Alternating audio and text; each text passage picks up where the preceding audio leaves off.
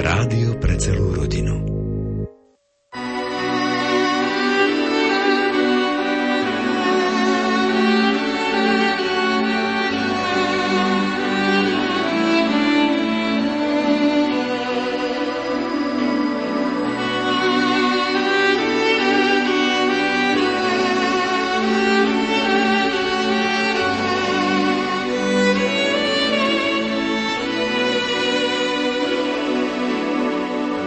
Pokojný a požehnaný dobrý večer, milí poslucháči. Prajme zo štúdia Rádia Lumen z Banskej Bystrice. Začína sa relácia a buďte svetí, lebo ja som svetý. Sú to slová z knihy Levitiku z 11. kapitola, 44. verš. Monsignor Anton Fabián v knihe Studňa a pavučina píše – Chesterton vo svojej knihe prirovnáva kresťanskú vieru ku kľúču, ktorý otvára dvere do celkom nového neznámeho sveta, o ktorom by sme nemali ani len poňatia, lebo by sme ostali stáť vonku. Šťastní ľudia, ktorí nosia vo vrecku zlatý kľúč, kresťanskú vieru. Dobrý Bože, som tu pre Tebou so sklonenou hlavou. Uvedomujem si, koľko mazaní som už vytvoril zo svojich dní, zo svojich rokov. Vôbec by som sa nechválil tým, čo som vykonal. Pane, som rád, že si pomocník, sila k tomu, aby som dotváral život do krásy a harmónie. Ďakujem ti za tvoju pomoc a prosím ťa, pomôž mi rozvíjať sa na originál kvalitného človeka. Milí poslucháči, na slávnosť všetkých svetých vám ponúkame rozprávanie o svetosti v každodennom živote s otcom Lubomírom Gregom, špirituálom z kňazského seminára svätého Františka Ksaverského v Banskej Bystrici, ktorý bol pred rokom aj exercitátorom predvianočnej rozhlasovej duchovnej obnovy. Pokojný dobrý večer a ničím nerušené počúvanie vám zo štúdia Rádia Lumen prajú majster zvuku Marek Rimóci, hudobná dramaturgička Diana Rauchová a moderátor Pavol Jurčaga. Nech sa vám príjemne počúva.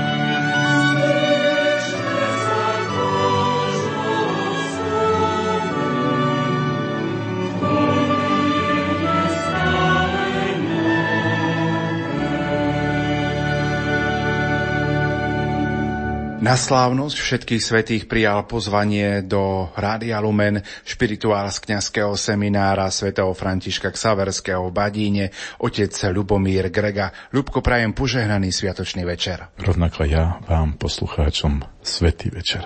V súvislosti možno s tou dnešnou slávnosťou všetkých svetých veľa sa hovorí o svetosti. Ako by sme možno mohli charakterizovať tú svetosť dnešných dní? Možno mnohým sa bude zdať, že hovoriť dnes o svetosti je zbytočné, až také nereálne, veď kto už len z nás sa môže stať svetým, keď sa všetci dennodenne podkyňame o svoje hriechy, závislosti, slabosti a k tomu, keď počujeme ešte aj o iných, o ktorých sme mali vyššiu mienku, že sa tiež podkli o nejaké zlyhanie, tak ako by sme mali v rukách rukolapný argument, že svetosť v tomto čase nie je možná. Ale ona je možná existuje nielen medzi nami, ale aj v nás. Nosí odev presne ušitý do týchto dní. Dýcha tento vzduch, vidí tento svet a všade šíri krásnu vôňu Božej prítomnosti, ale tiež aj úprimnej ľudskosti. A ako by som ju presnejšie opísal? Už dávnejšie som kde si čítal jedno provokatívne zamyslenie o tom, aká by svetosť nemala byť. Autor tohto zamyslenia vychádzal z trojakého materiálu, z ktorého sa najčastejšie vyrábajú sochy svetcov. A tak hovoril, že naša svetosť by nemala byť ani sádrová, ani drevená, ani kamenná. Aká je to tá sádrová svetosť? Hovoril, že niekto sa ma trošičku dotkne nejakým slovom, nejakou poznámkou či reakciou a ja sa hneď v úvozovkách rozbijem. Akoby nedokážem znieť žiadny odpor, žiadnu ťažkosť, problém bez toho, aby som sa vnútorne nerozochvel, doslova sa nerozsýpal. Ale nemala by to byť ani drevená svetosť. To znamená, návodno pôsobím síce uhladeným dojmom, som takmer bezchybný, ale vo vnútri ma zožiera červotoč hriechu a kadejakých nerestí. Teda som akýmsi dvojtvárnym človekom, ale nemal by som byť ani človekom s kamennou svetosťou. Ako by zo mňa sálal určitý chlad, odmeranosť, ťažkopádnosť, statickosť, takže nikto a nič so mnou nepohne. Jednoducho svetosť nemôže byť rozbitná, povrchná či chladná. Ale musí mať sebe predovšetkým lásku k Bohu a lásku k človeku. Pretože ako to napísal jeden z tých, ktorých už svetosť dosiahli, svätý Jan z Kríža, že na konci života budeme súdení iba z lásky. A takýchto svetcov lásky sú plné aj tieto dni. Nechotia síce s viditeľnou svetožiarou okolo hlavy, za to ich život krásne zviditeľňuje Boha medzi nami. Sú to všetci tí, ktorí majú nielen Možišovské ruky, ktorými neustále prosia v modlitbe za tento svet, ale aj tí, ktorí majú Jozefové ruky a dokážu pracovať pre Ježiša v ostatných ľuďoch. Sú to aj mnohí Samaritáni bez mena, ktorí ochotne pomôžu, zastaja vám, keď to potrebujete, poradia, ukážu, vysvetlia. Teda tí úžasní ľudia, ktorí nečakajú na svoju odmenu, ani na slovko ďakujem, pomôžu a odídu. Sú to aj mnohí ľudia s dobrými očami a ušami, ktorí vidia a počujú bolesť druhých. Ako napríklad matky vdovy, ktorá zostala osamotená s viacerými deťmi a títo ľudia dokážu pre ňu zorganizovať pomoc a prejavujú o ňu stále záujem. Nedávno mi dokonca jeden zo spolubratov kňazov doniesol peniaze od úplne neznámej osoby, staršej ženy, ktorá našetrila zo svojho príjmu pre inú rodinu, ktorá je na tom horší ako ona, aby som to tejto rodine odozdal. A k tomu ešte o niekoľko dní pridala ďalších 20 eur, ktoré si tiež odoprela. Toto všetko sú konkrétne prejavy svetosti dnešných dní. Toto predsa nemôže robiť hriech. Ani diabol. A takýchto prípadov a príkladov sú plné tieto dni. A to aj napriek tomu, že sme médiami informovaní viac o prejavoch zla ako dobra. To všetko sú skutky dnešnej svetosti. Ktorí svety a v čom oslovujú teba v tom duchovnom živote? Sú to predovšetkým tí, ktorých svetosť prechádzala riadnym bojiskom. Teraz nemyslím iba na mučeníkov, ktorí svoju vernosť Kristovi podpisovali vlastnou krvou. Myslím skôr na tých skrytých mučeníkov, o ktorých v jednom svojom spise napísal svätý Ambrós, že to sú tí všetci muži a ženy, ktorí takmer po celý život zápasili so svojimi vlastnými slabosťami či neresťami a zvíťazili. Sú to skrytí mučeníci čistoty, pokory, zahambenia, ktorí museli prežiť stovky vlastných prehier, aby na konci získali venec víťazstva. Veľmi ma spomedzi nich oslovuje možno pre mnohých z vás ešte neznáma osoba, ktorá ešte nepatrí ani do kruhu blahoslavených, ale je v procese blahorečenia s titulom ctihodný. A je to Matt Talbot, pôvodom Írčan. Prečo práve on? Preto, lebo na jeho živote vidieť najlepšie ten zápas so zlom, ktorý sa volá alkoholizmus. Je to niečo, čo dnes rujnuje nielen mnohé životy, ale aj mnohé rodiny. A on je príkladom toho, že dá sa z tejto závislosti dostať, a to až tak, že človek na konci dosiahne nebo. Veď si len predstavte jeho život, ktorom už ako 13-ročný mal problém s alkoholom. V jeho živote sa mu všetky sny a túžby zliali iba do jedného. Piť a opiť sa. Za alkohol bol schopný urobiť čokoľvek. Žobrať, sľubovať všetko možné aj nemožné, dokonca aj kradnúť. Okradol takto aj jedného žobráka o husle, ktorými si zase on žobral na chlieb. Mat mu ich vzal a predal za alkohol. Jeho matka bola hotová mučenička, veď si len predstavte, že doma denne čakala na opitého syna, aj na opitého muža. Ale jedného dňa vo svojej 28 zažil jedno nečakané sklamanie. Sklamanie od tých, ktorých nazýval priateľmi. Mal obrovský smet po alkohole. Ale nikto z kamarátov ho nepozval. Vôbec si ho nevšimli. Ani len obyčajné pivo mu nekúpili. A tento ich postoj ho zlomil. Čo sú to len za ľudia, že ma prestali vidieť? Tedy si uvedomil, aký je jeho život prázdny, o ničom. A tak po dlhej dobe prišiel domov po prvýkrát triezvy. Matke povedal, že začína nový život. Tá mu síce celkom neverila, veď už toľkokrát jej prikyvol na šeričo. Ale mat vybral aj do kostola a po dlhých rokoch sa vyspovedal. A tam podal kňazovi, že chce úplne prestať piť. Ale kňaz poznal tie rôzne veľké vyhlásenia, ktoré zvykli skončiť po niekoľkých dňoch a potom povedal, najprv nech skúsi iba jeden mesiac. A potom sa pridá. Mat to s Božou pomocou vybojoval. Ale ako on sám spomínal, bol to doslova krvavý zápas. Keď v kostole priam skrvavil lavicu, čo sa jej tak pevne držal nechtami, keď ho akási tajomná sila ťahala von k starému spôsobu života. Rovnako ťažké bolo zniesť posmešky kamarátov, ich pokúšania. Zvládol to.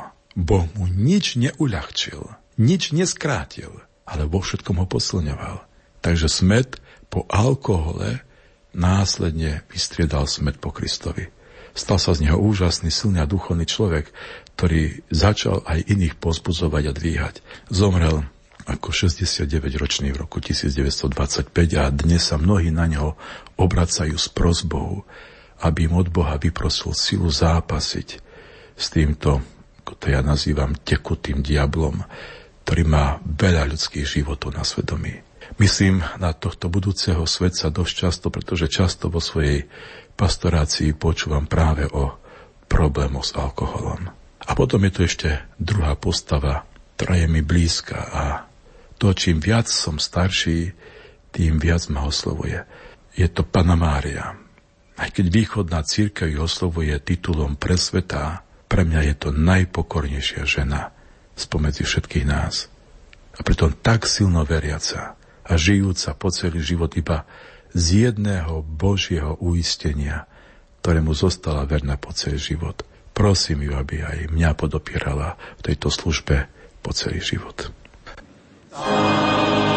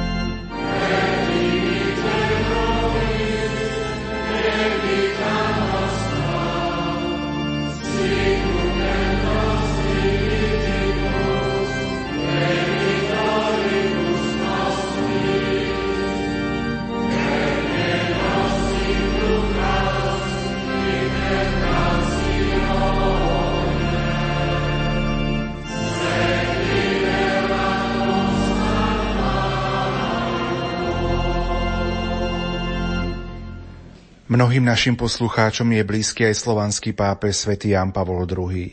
Mnohí ešte pamätajú jeho pontifikát. V čom môže byť aj pre nás takým vzorom a príkladom? Tie posledné generácie si ho pamätajú už iba ako muža na vozíku. S neustále sa trasúcou rukou, spomaly strácajúcim sa hlasom, takže nie vždy bolo celkom rozumieť, čo hovorí a čo chce povedať. Aj keď patrím ku generácii, ktorá prežila celý jeho pontifikát, Najviac si ho pripomínam práve cez tú záverečnú etapu života. Pretože napriek všetkej tej úbohosti a slabosti bol mužom prenikavého zraku. Aspoň tak som ja ho videl. Keď sa na vás pozrel, museli ste si položiť otázku, Bože, on je tak silný a ja tak slabý. Kde som ja zašol so svojím životom? Keď sa človek stretáva so svetcom, či chceme alebo nechceme, začína sa nám ozývať svedomie. A toto som cítil aj pri svetom Jánovi Pavlovi II. Pre mňa záver jeho života bol najsilnejším dôkazom viery v Ježiša Krista a lásky k jeho cirkvi. Daroval mu všetko, detstvo, mladosť, zrelosť, kňastvo, apoštolat, starobu, utrpenie i smrť. Všetko mu dal. Nič si nenechal pre seba. A všetko to robil cez ruky Božej Matky Márie, za ktorú sa nikde a pred nikým nehambil. Tento záverečný šprint jeho života sledoval celý svet a myslím si, že vtedy onemel nad duchovnou silou tohto svetého pápeža. Ľubko, koncom septembra si bol prítomný na blahorečení Salesiána Donatitusa Zemana v Bratislave. Ako si prežíval, vnímal túto slávnosť? Čo môže priniesť aj pre Slovensko? Prežíval som ju nesmierne osobne. Celý obrad sa ma dotkol až si v srdci. Už dávno som nepocítil taký prúd Božej milosti ako v tú poslednú septembrovú sobotu v Petržalke. Priznám sa však aj to, že išiel som nie príliš s veľkým očakávaním. Skôr som čakal slávnostnú liturgiu, množstvo kňazov, veriacich, lenže ten liturgický obrad ma akoby vnútorne posadil. Keď som sa pozeral po slávnostnom vyhlásení na odkrytú tvár blahoslaveného kňaza Titusa, ktorú dovtedy zahaľovalo červené plátno, zdalo sa mi, ako by sme sa v tej chvíli hlboko zapozerali na seba. On, kňaz, ja kňaz. On cítil zodpovednosť za nové kňazské povolania, rovnako aj ja ju prežívam. A predsa v jednom to bolo rozdielne. V srdci, ako keby som mu hovoril Titus, tak ty si už naozaj doma si blahoslavený, lebo si s ním, ja ešte nie. ako som ďaleko od neba. Veľmi som ho v tej chvíli prosil za svoje povolanie, aby stál pri mne.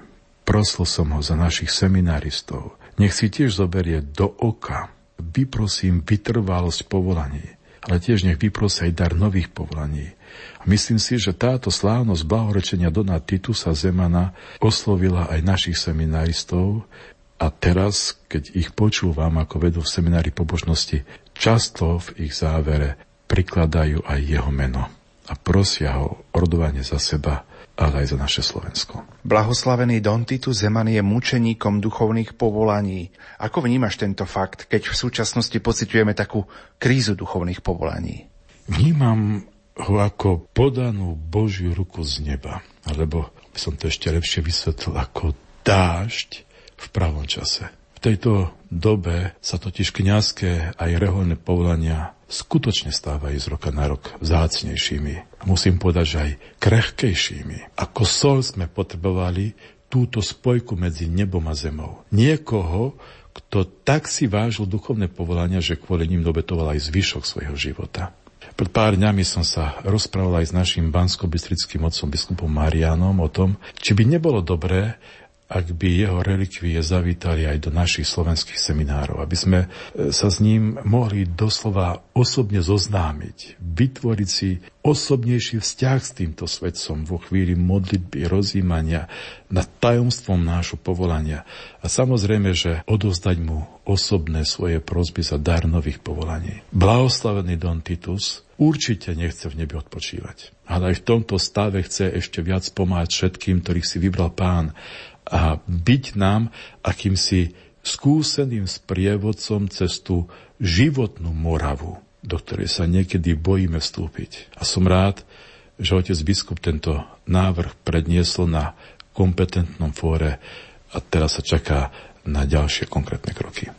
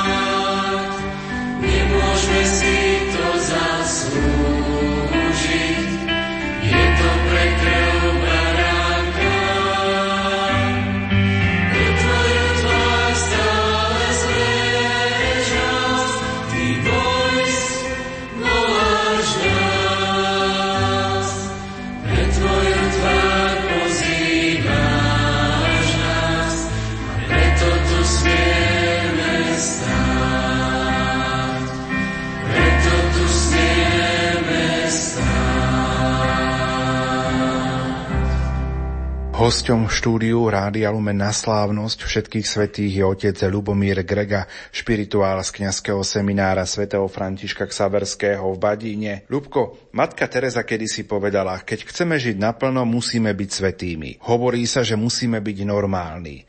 Kde si som čítal, že svetosť je dar, ktorý treba objaviť, rozbaliť a žiť. No ale ako?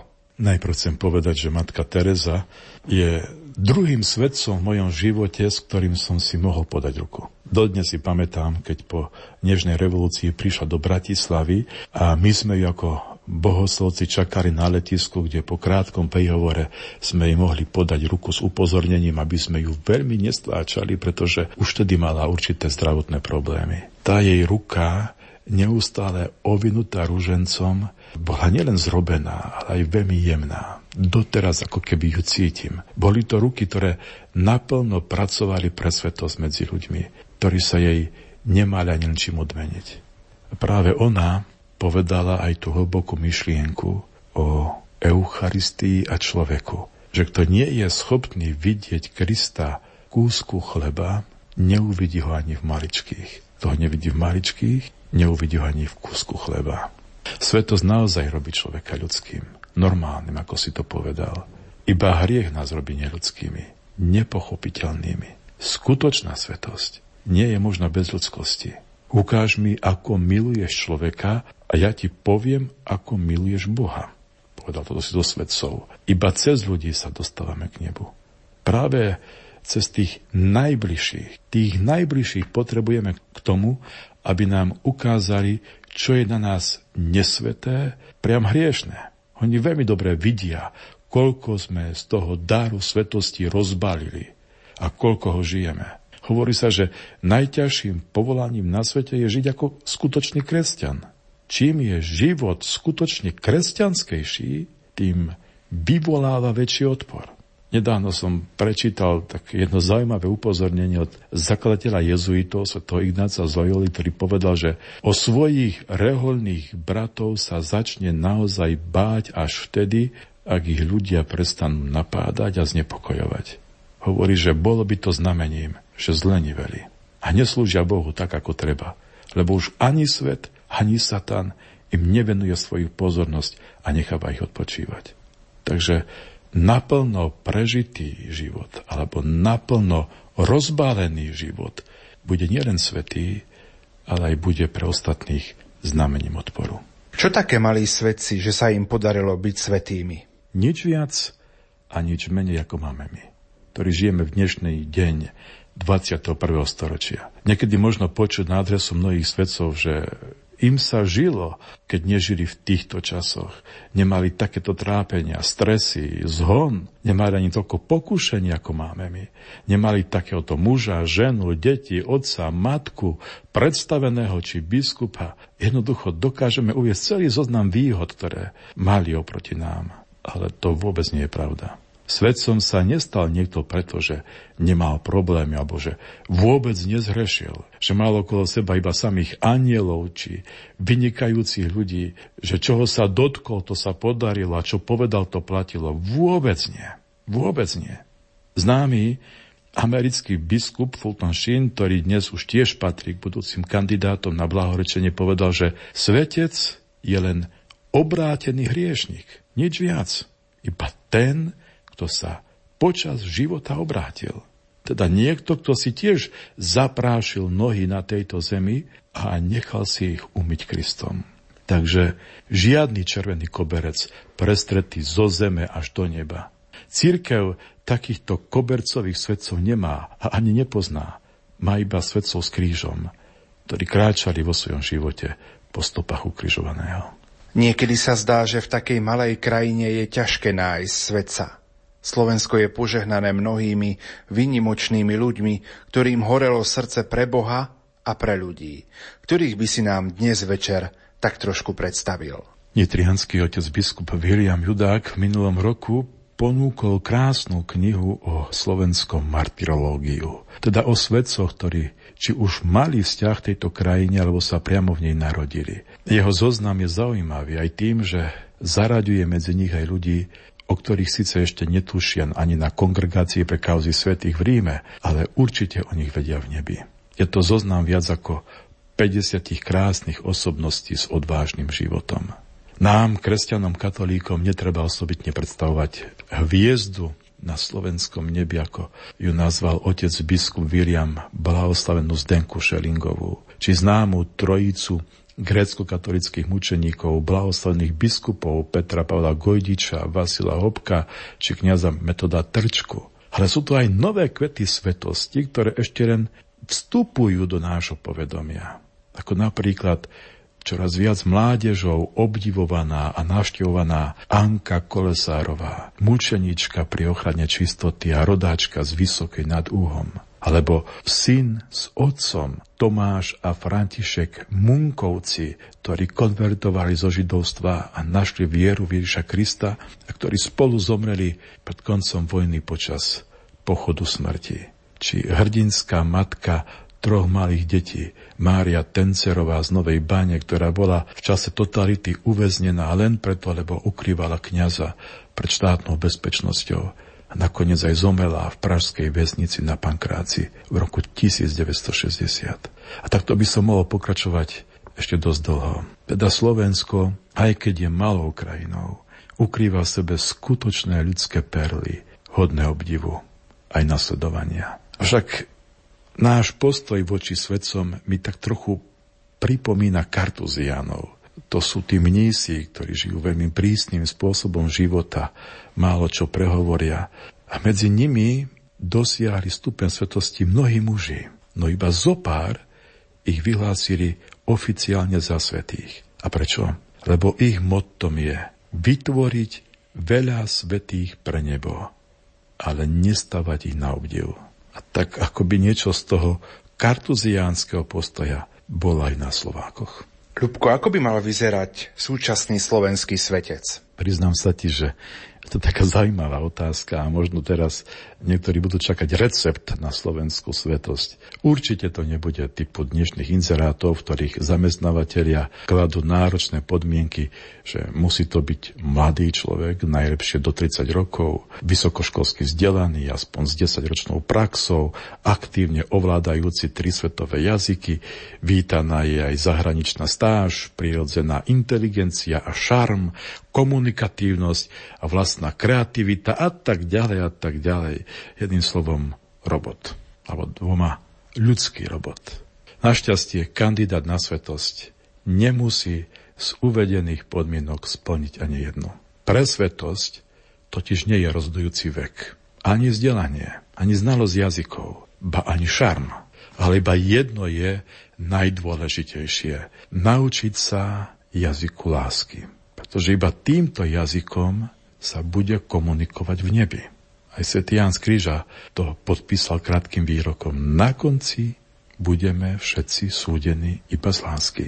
Toto je fundament, na ktorom stojí, ale aj pada naša svetosť. A ak by som predsa ešte mal niečo dodať, tak by mal mať niečo v sebe zo starozákonného Jakuba, muža, ktorý sa dokázal pobyť s tým tajomným pánovým anielom a nepustil ho, kým ho nepoženal. Teda byť človekom, ktorý sa vo, svoj, vo svojom živote dokáže čestne pobiť o Božie veci aj o Božie poženanie. A nakoniec by sa mal pobiť aj sám so sebou. Ak totiž nedokážem premôcť seba samého, svoj egoizmus, svoje sebectvo, tak nedokážem premôcť ani zlo okolo seba.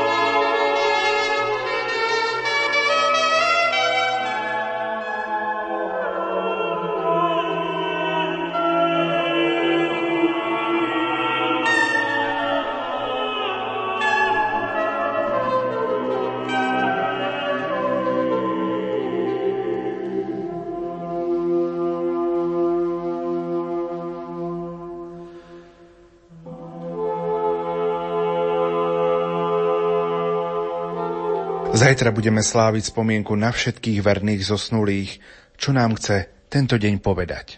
Pripomína nám nielen tváre či životy tých, s ktorými nás spájalo niekoľko rokov spoločného života. Ale či chceme alebo nechceme, pripomína nám aj náš blížiaci sa posledný deň. Je to veľmi dôležitý deň deň posledný a zároveň deň, ktorom skončí počítanie času a začne väčnosť. Nikto z nás však nepozná svoj dátum s krížikom vpredu. A preto to bude dôležitejší dátum ako s hviezdičkou na začiatku. Pri tomto dni s krížikom sa totiž čosi definitívne uzatvorí, zastaví, spočítá a nič sa nepridá. Preto keď v ten deň budeme stáť pri hroboch svojich blízkych a pozerať na ich život ohraničený do dvoch dátumov, zamyslíme sa aj nad svojim životom. Čo po mne zostane? Či bude mať kto za mňa pošepkať modlitbu k Bohu, za moju dušu? Či sa niekto bude cítiť voči mne dlžníkom, alebo či ja zostanem dlžníkom pred inými. Preto je dôležité mať sebe postoj toho známeho, nespravodlivého správcu z Evanielia, ktorý skôr, ako by bol zbavený správcovstva, zavolal si ostatných dlžníkov a zoškrtal im časť dlhu. A takto im, pomohol prežiť, aby si raz aj oni na ňo spomenuli. Žime tak, aby mnohí po našej smrti cítili, že sú našimi dlžníkmi, aspoň v modlitbe. Ako by sme mohli zajtrajší deň prežiť? Čo poradíš? Určite v intenzívnej modlitbe za zosnulých. Tento deň by sme nemali prežiť v ľahostajnosti. Každý rok si po tieto dni spomeniem, ale aj pripomeniem slova svetého biskupa Alfonza z Liguori, ktoré povedal, že do smrti nepochopí ľudí, ktorí sa nemodlia za duše zosnulých a pritom sa vôbec necítia vinní. Veď človek, ktorý sa modlí za zosnulých, nielenže získava veľké zásluhy, ale dostáva aj známy evanilový prístup, že ten, kto prejavil milosrdenstvo, aj jemu sa raz prejaví milosrdenstvo. Čiže v oveľa väčšiu pomoc po smrti môžu dúfať tí, ktorí počas svojho života mysleli na duše vočistí, ako tí, ktorým každá modlitba či skutok obetovania za nich bol úplne ľahostajný. Je pravda, že počas týchto dní je aj príležitosť na stretnutie s mnohými blízkymi a známymi, s ktorými sa možno celý rok nevidíme. Ale nemalo by to skončiť len pri porozprávaní sa položení kvetov a zapálení sviečky. To všetko v tej chvíli nemalo žiadnu cenu. Skúste si predstaviť, ako keby ste prišli do nemocnice navštíviť svojho chorého príbuzného, kde by ste sa stretli celá rodina, aj priatelia a známi, spolu by ste sa vyrozprávali, pozdielali sa, ale nikto z vás po celý ten čas by sa chorého ani len neopýtal, ako sa má a či mu niečo nepotrebuje. A po chvíli, ako ste prišli, tak by ste aj odišli. Ako by sa asi cítil ten chorý príbuzný? Takéto návštevy sú žiaľ na našich cintorínoch. Preto deň verných zosnulých by nemal byť dňom ich veľkého sklamania z nás. Nikto by nemal od hrobu odísť bez toho, aby aspoň v srdci nevyslovil modlitbu za toho, to na ňu čaká tak, ako vysmednutý na vodu. Buďme v tento deň boháčmi na duchovné milosrdenstvo a obdarujme našich zosnulých bratov a sestry, koľko môžeme. A samozrejme, že veľkou pomocou pre nich je aj obeta Svetej Omše. Treba ju využiť. Dnes sme čítali v Evangeliu podľa Matúša blahoslavenstva. Čo nám chcú pre dnešný život povedať? Poďme si ich postupne rozobrať. Blahoslavený chudobný v duchu, lebo ich je nebeské kráľovstvo. Aj keď sa o tomto blahoslavenstve hovorí, že je najmenej jasné spomedzi všetkých, ale len veľmi ťažko si hľadalo cestičku v spiritualite cirkvi, predsa stalo sa skutočným liekom proti ľudskej netrpezlivosti a zbure voči Bohu. Učí nás uvedomovať si našu chudobu pred Bohom, tú známu pravdu, čo máme, čo by sme nemali od Neho. Je to blahoslavenstvo, ktoré stojí v opozícii voči našej píche, ktorá nepotrebuje nebeské kráľovstvo, ale stará sa iba o svoje kráľovstvo. Blahoslavení plačúci, lebo oni budú potešení. Je to blahoslavenstvo pripomínajúce dôležitú lekciu života, lekciu plaču. Kto nevie plakať, nevie sa neradovať. Ale nie každý plač je blahoslavený, teda požehnaný. S istotou to môžeme povedať o jednom plači. To je plač nad vlastným hriechom. Keď pochopíme, aký je Boh voči nám dobrý a milosrdný, a to aj napriek nášmu zlyhaniu, tedy sú to najkrajšie slzy. Slzy pokánia, vďačnosti aj radosti. Pápežský kazateľ Cantalamessa hovorí, že ak sa v nebi bude môcť plakať, tak raj bude plný práve takéhoto plaču. Plaču vďaky a radosti.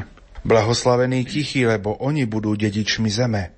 Nie je to blahoslavenstvo o zakriknutých či umlčaných ľuďoch, ale o tých, ktorí majú v sebe čnosť miernosti a dokážu v tichosti prijať Božú vôľu.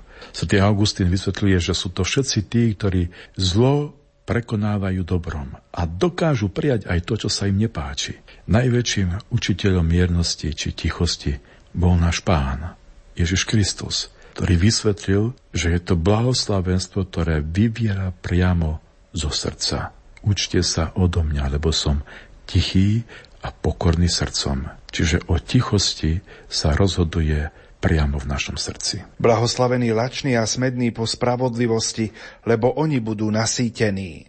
Ak by nebolo medzi nami týchto hľadujúcich či smedných po spravodlivosti, tak celý svet by sa zmenil na jednu veľkú džunglu, kde by si každý robil, čo chcel, prípadne vyhrával by iba ten najsilnejší.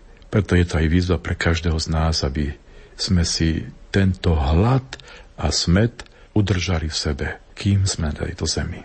Blahoslavení milosrdní, lebo oni dosiahnu milosrdenstvo. Je to milosrdenstvo, ktoré nielen otvára a mení ľudské srdce, ale učí nás vzájomne si podať ruky, objať sa, odpustiť si. Je to blahoslavenstvo, ktoré nepozná slovko dosť. A nakoniec je to blahoslavenstvo, ktoré za milosrdenstvo sľubuje milosrdenstvo.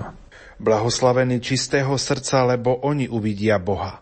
Je to požehnanie za celoživotnú námahu o čistotu srdca. Čistota totiž nie je stabilný stav, ale niečo, o čo sa musíme bezprestane usilovať, aby sme raz mohli vidieť Boha načisto. Blahoslavení tí, čo šíria pokoj, lebo ich budú volať Božími synmi. Aj toto blahoslavenstvo má kolísku v našom srdci, rovnako ako ju má aj každá vojna. Všetko začína v srdci. Aj pokoj, aj vojna.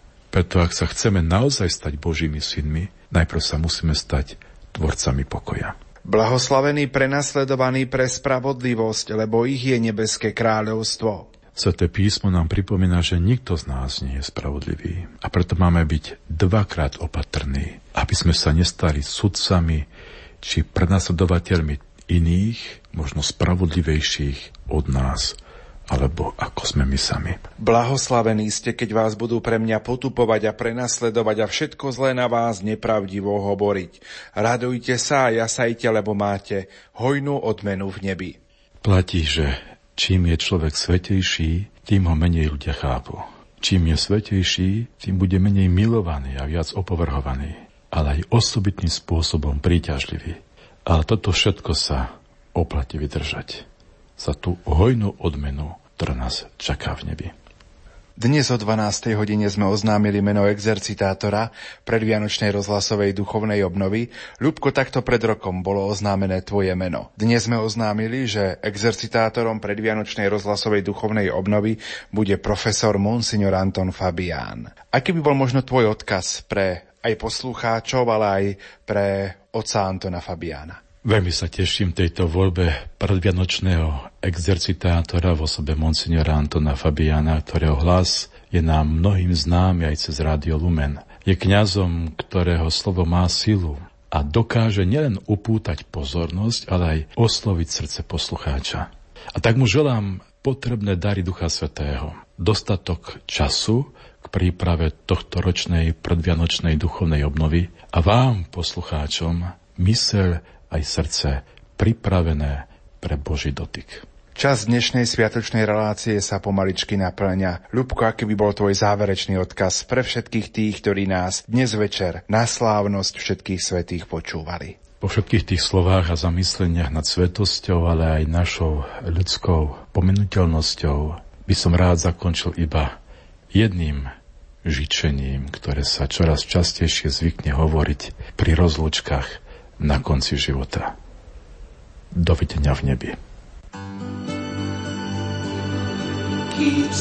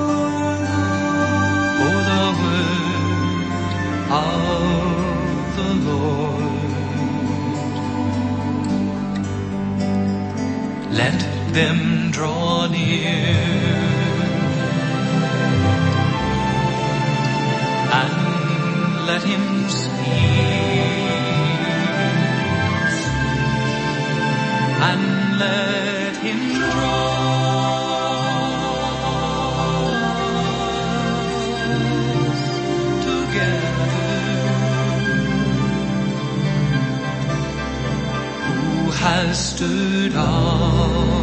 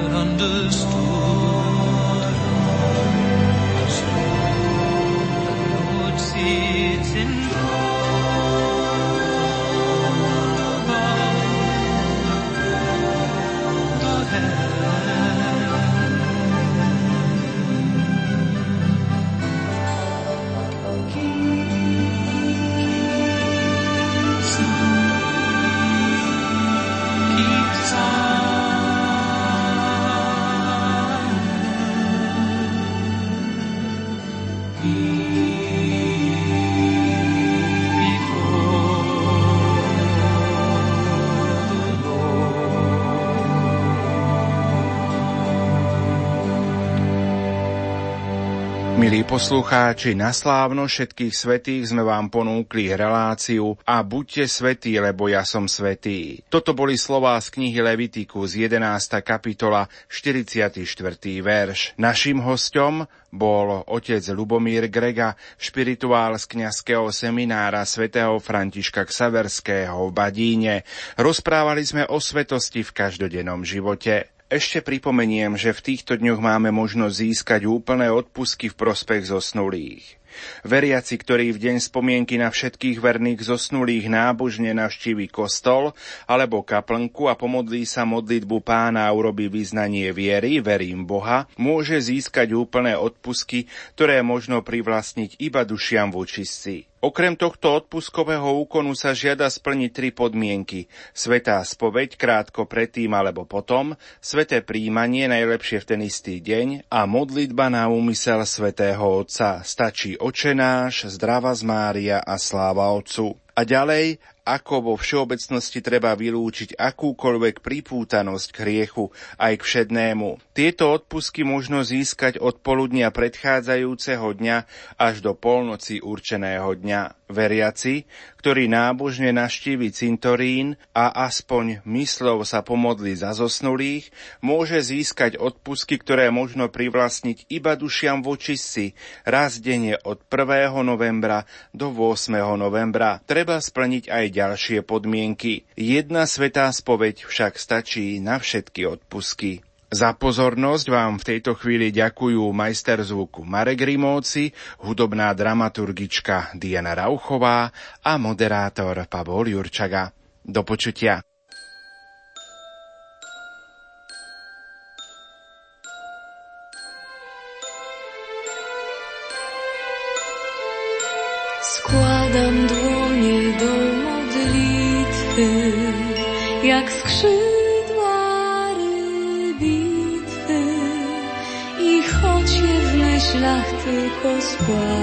Składam, nie upadam. I choć je w myślach tylko wznoszę, unoszę się.